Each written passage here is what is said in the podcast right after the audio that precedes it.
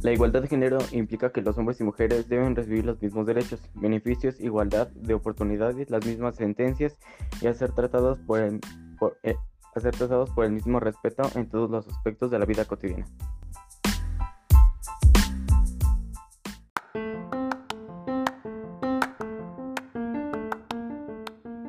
Algunas tareas para promover la equidad de género son las siguientes. 1. Dividir las tareas domésticas. 2. Estar atentos a los signos de violencia. 3. No involucrarse en situaciones de machismo o feminismo. 4. No te des ideas de algo que en realidad no tienen que ver. 5. En caso de racismo o acoso, debes involucrarte. 6. Haz, haz capacitación antirracista y antiprejuicios. Las metas que tenemos son que el machismo y el feminismo terminen, así como la discriminación, hacia las personas que son de otro género.